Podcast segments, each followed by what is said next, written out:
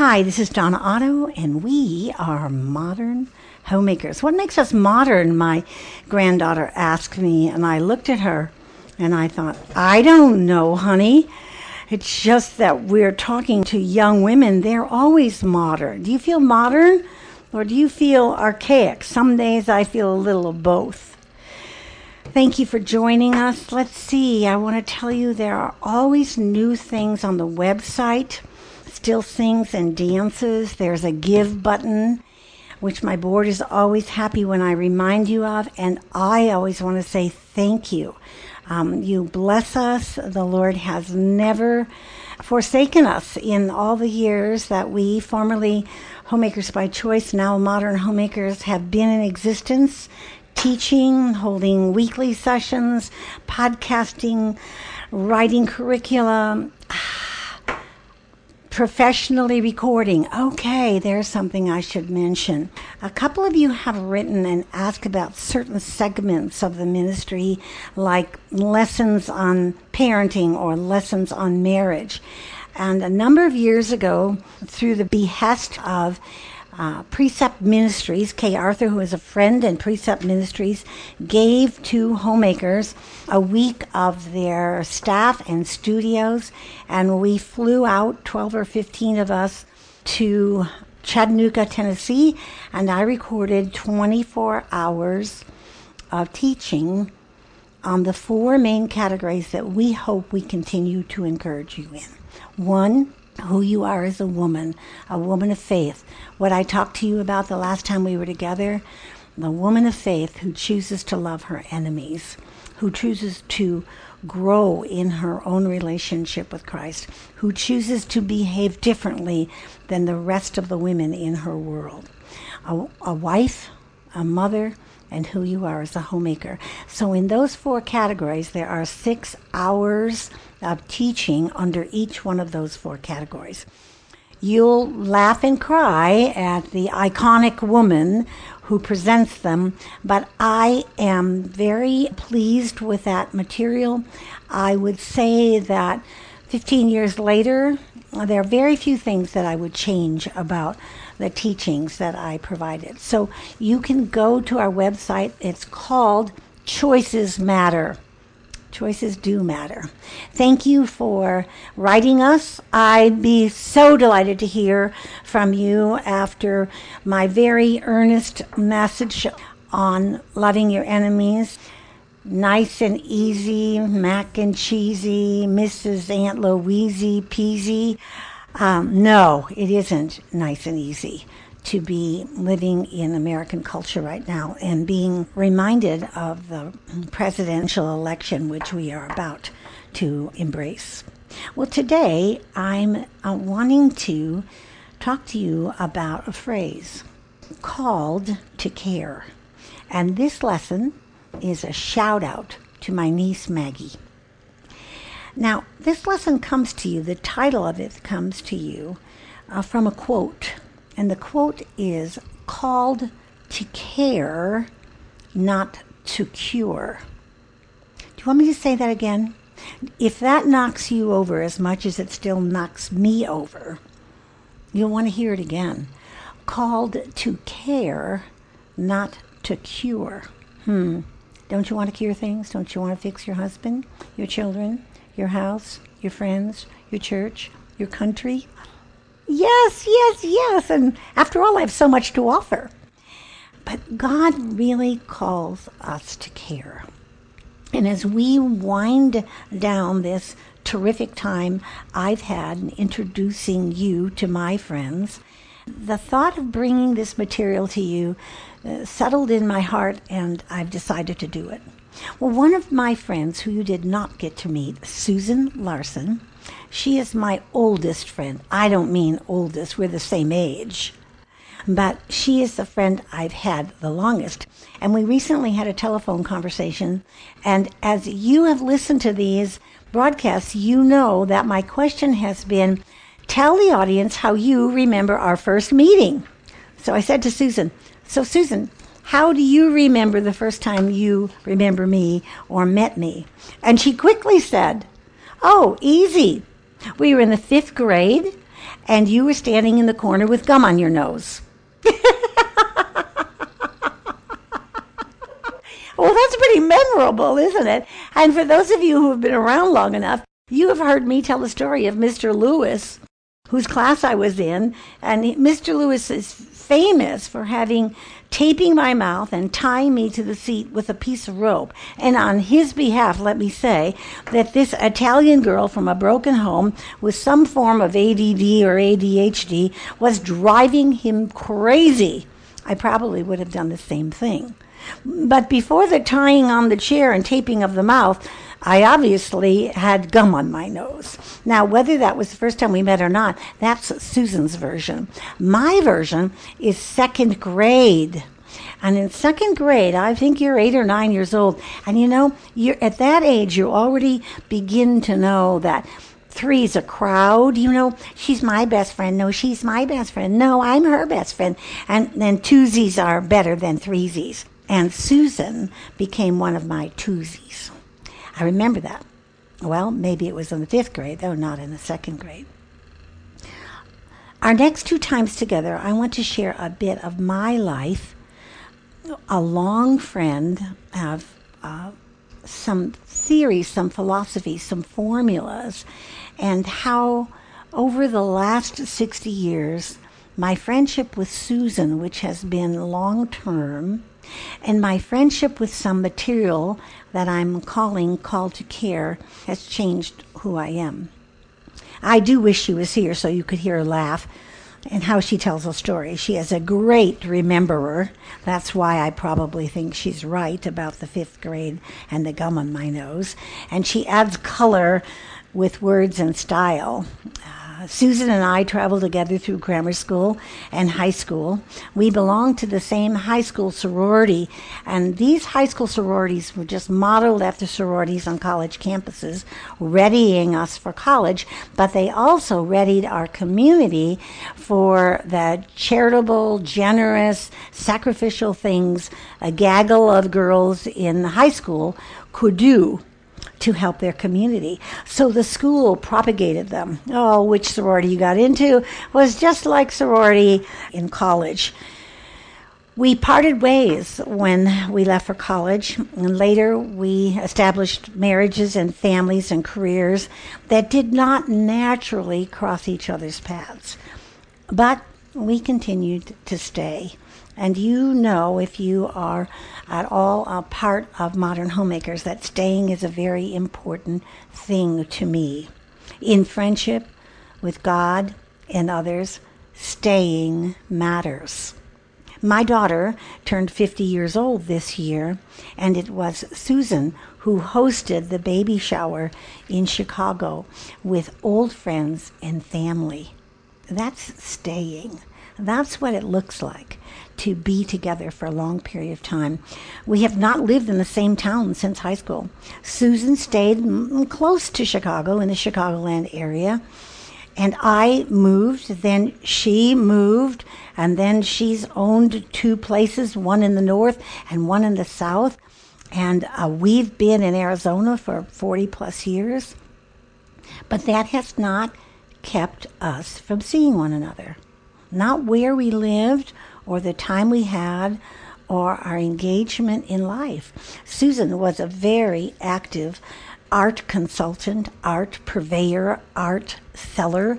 She became amazingly knowledgeable in this industry and excelled in it like she excelled in everything she tried. And because I loved art, it was just one more reason to hang with her.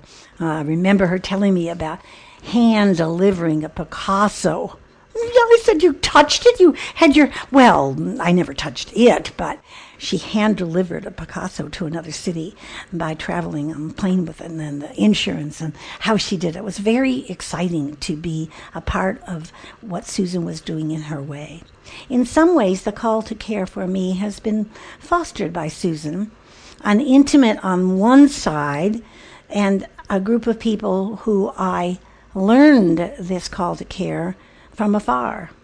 And this group of people are a group of people that my husband and I met many years ago. We were privileged to be invited to engage with them. They are men and women in Washington, D.C., and this invitation brought us to Washington, D.C. to engage with them on more than one occasion. A handful of these folks are the people who work tirelessly every year to assist the congressmen and women who plan and offer an annual presidential prayer breakfast. Did you know that went on? It's the first Thursday in February every year, and C-SPAN puts it on air. So for all the years that our friends have been going, and we have not been going to all of them, we've been able to watch and see our presidents who have shown up for these events. These leaders engage in a practice of availability, friendship, and support. Availability, friendship, and support. And when I think of those three words, I think of the relationship that Susan and I have had. While we haven't lived in the same area, I think Susan feels the same way I do. When I see her name on my screen, I want to push the hit button and talk. I can push the hit button and say, can't talk now, I'll call you later. And it's like that. It's not an old relationship that I have to start out and describe. She knows what's going on in my life. I know what's going on in her life. We've not always agreed on everything through the years, but we have been available. Our friendship has continued, and I count on her support, and I believe she counts on my support. Well, former Senator Mark Hatfield from Oregon, who was the chairman on Committee of Appropriations over his 30 years as a senator, had a conversation, and the conversation went like this. The phone rang, he picked it up, and it was another person saying, hey, Mark, hey, Senator, hey, I live in Oregon, hey, I need a favor. Hey, what can you do for me? You're the senator, you're in a place where you can do something for me. And there was quite a lot of conversation that was a common occurrence.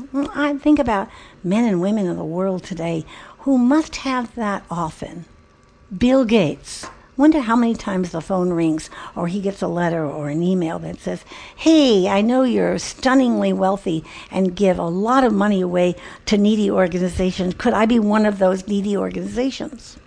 Well, Mark Hatfield and a man named Doug Coe and a number of other men and women who became a part of what was commonly called the fellowship, decided that they were going to counteract that telephone call by making phone calls and saying, hi, what can I do for you?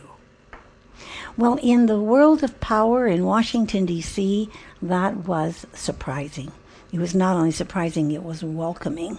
And one of these individuals, whose name was Kent Holtling, a very profound thinker, a very engaging person, has in his later years in life continued to mentor and encourage these three activities of availability, friendship, and support. And I have had the privilege of being engaged with Kent and his wife and some of Kent's materials. But on this trip that I took 25 or 30 years ago, I came back with a small, I think it was an 8.5 by 11 piece of paper, but in those days I shrunk it down to fit my Time/Maker size, and my Time/Maker size is 6 3/4 by 3 3/4, and I still have it in my planner, my Time/Maker, which I carry with me all the time everywhere I go. I must tell you that I need a magnifying glass to read it now, because I reduced it to fit on a piece of paper that small, and I can read it, but not easily. And I was looking at this recently and saying to myself, I think this is something I'd like to share. Never shared this before publicly with our listening audience. And so today I'm going to do that. Well, Doug Coe is now in heaven. He has been referred to as the stealth Billy Graham. In 2005, Coe was named one of the 25 most influential evangelicals in the United States by Time magazine.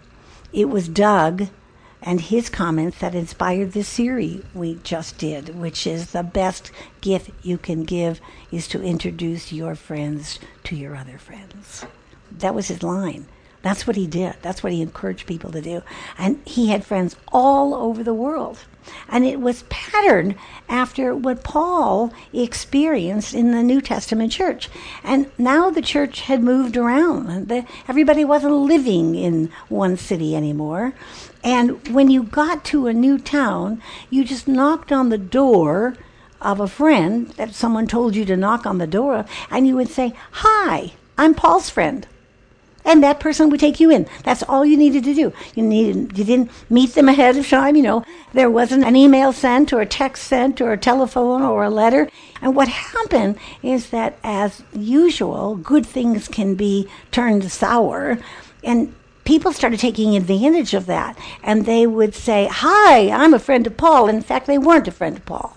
They just wanted to have free housing and free food and all the help they could get. And so you find in 1 Corinthians where Paul is saying to them, "You want credentials from me? I'm Paul. I came there and helped start the church." And so this model, Doug thought, would be a great model to encourage people to be those three things that I've been mentioning: available, friendly, and provide support. Well, Doug was an inspiration, and he continues to be an inspiration, and you have been a part of that during this series on introducing your friends to me and my introducing my friends to you. As I said, I'm sorry you didn't get to meet Susan personally.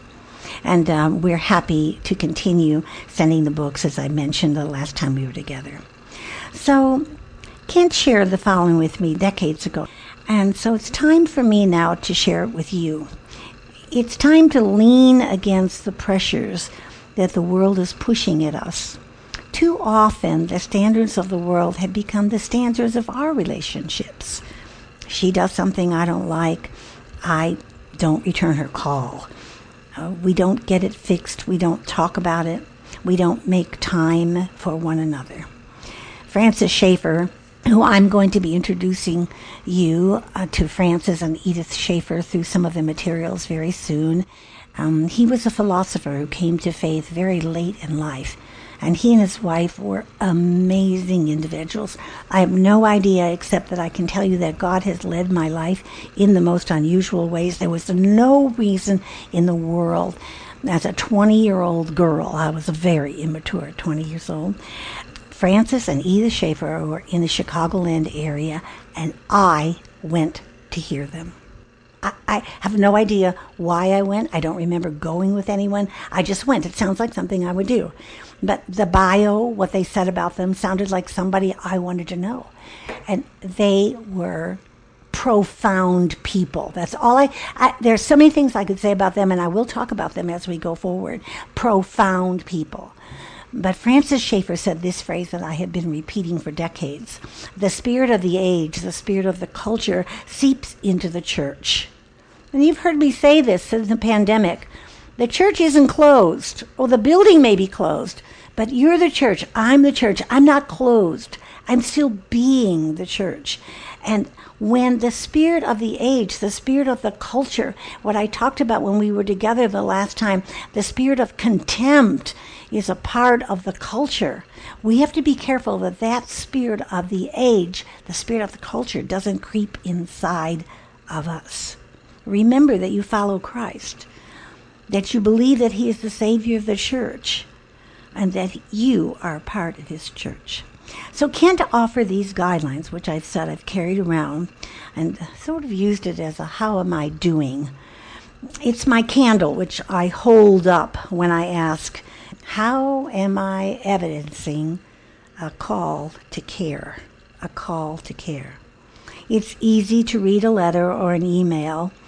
It's easy to say to someone, "Well done," or "Attagirl," or "You helped me so much." But I want you to know I am most affirmed when I look at this document and I see how you in this audience and everyone who has touched my life So many people have touched my life. Someone recently wrote and asked about how I developed mentoring relationships and who was the first older woman in my life. And when I responded to it, I couldn't believe the gaggle of older women who were in my life when I was a young girl. I did not profess faith. I went to a church, but I had not said yes to Christ. And these women dropped their nuggets of kindness and gold and Christ into my life. They reminded me of who I am. They have been also candles that I have held up. So I thank you for your kind words and affirmation.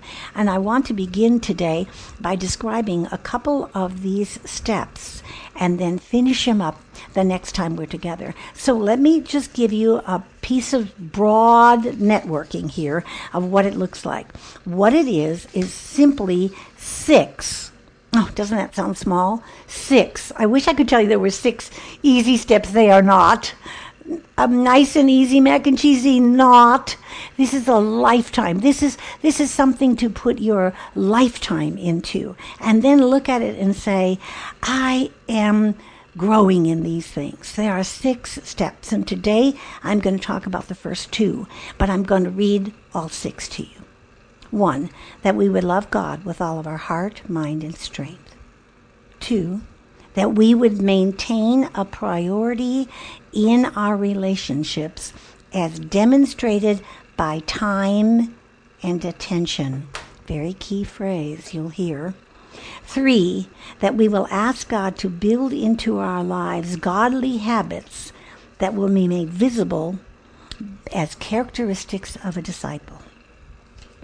4, that we will in heart and action care for the poor. In heart and action care for the poor. 5, that we affirm that the work of Christ is to believe in Jesus in every situation. That we affirm that the work of Christ is to believe in Jesus in every situation. And 6, that we will give ourselves to working the invisible rather than the visible. Who's invisible? God is invisible. And if you have said yes to God, He lives inside of you, offering you an opportunity to be the visible God, who is the invisible God who lives in you. So I want to look at the first one, and it is found in your scripture, in my Bible, in your Bible, in Matthew chapter 22, verses 37, 38, and 39. I have this highlighted in every Bible I own. You shall love the Lord your God with all your heart and with all your soul and with all your mind. This is the greatest and first commandment. And a second is like it. You shall love your neighbor as yourself. On these 2 commandments hang all the laws and prophets. Now remember that this offering from Christ comes when the Pharisees and the Sadducees had been silenced by Christ. They had gathered together, and one of them, a lawyer, says to Jesus, "Teacher, which commandment in the law is the greatest?" Now remember, in those days, you know how many commandments there were? Not 10. Oh no, like 633. Which commandment, the lawyer says to Jesus, is the greatest? And this was his response. And I love, here's Jesus responding in really a Hebrew context, because he says, you shall love the Lord your God with all your heart. He doesn't say with all your heart, comma, soul, comma, mind, comma. No, he says, you shall love the Lord your God with all your heart and with all your soul and with all your mind. All. How close do you come to that? I certainly am staggered how often I don't even hit the mark on one of them. But I'm reminded regularly that that is what I'm leaning into. That is what I desire. That is what I aim. Not just that I love the Lord with all my mind, or love the Lord with all my heart, or with all my strength or soul, but rather that I should love him with all three. And we have not talked here on the podcast about this tool, which is very faddish right now, called the Enneagram. But soon and very soon, I'm going to talk to you about it, because it includes ways that we would take this first of 6 things that I'm offering to you as a way of life and apply them in a way that's more practical. The second thing is that we would maintain a priority in our relationships as demonstrated by time and attention. And every time I would read this, I would be struck with how many times in my life. The first book that I wrote was on organization and how to be organized, and one of the searches that I made first, the first set of research, was what is a priority? How do you establish a priority? And then I realized that people had priorities, and I thought, how can a priority have priorities? Like, how many priorities can you have that are a priority? I can still remember that question in my mind 30 years ago. How do we maintain a priority in our relationships? How? As demonstrated by time and attention. And I remember this being very popular and faddish among those of us who were trying to help people get organized and pay attention to what were the priorities of our life. And that was, take out your checkbook. Oh, can't do that anymore, can you? How about you take out your cell phone, or you take out your email and look at your bank statement? If you still look at them, look at your Visa card. Look at your calendar. Look at your checkbook and your calendar. That will tell you who's getting your time and attention. And what Kent offered were these 5 areas: the Lord, our spouse, our children, a few close friends, not necessarily those who live in your town, he wrote. And when I look at that, I think of several people who I am close to who do not live in my town, and especially today I think of Susan Larson. And lastly, our ministry. Sometimes we say the word ministry, and it sounds very churchy, doesn't it? But the word ministry is nothing more than to serve. It is service. So I leave these 2 of the 6 guidelines. Guidelines that help us be men and women that are called to care. Called to care, not to cure, not to fix, but called to care. We are Modern Homemakers, and I am Donna Otto, and I'm very grateful that you joined us today, and I pray that these words, called to care, will be an encouragement to you. Remember, the common begin and the uncommon finish.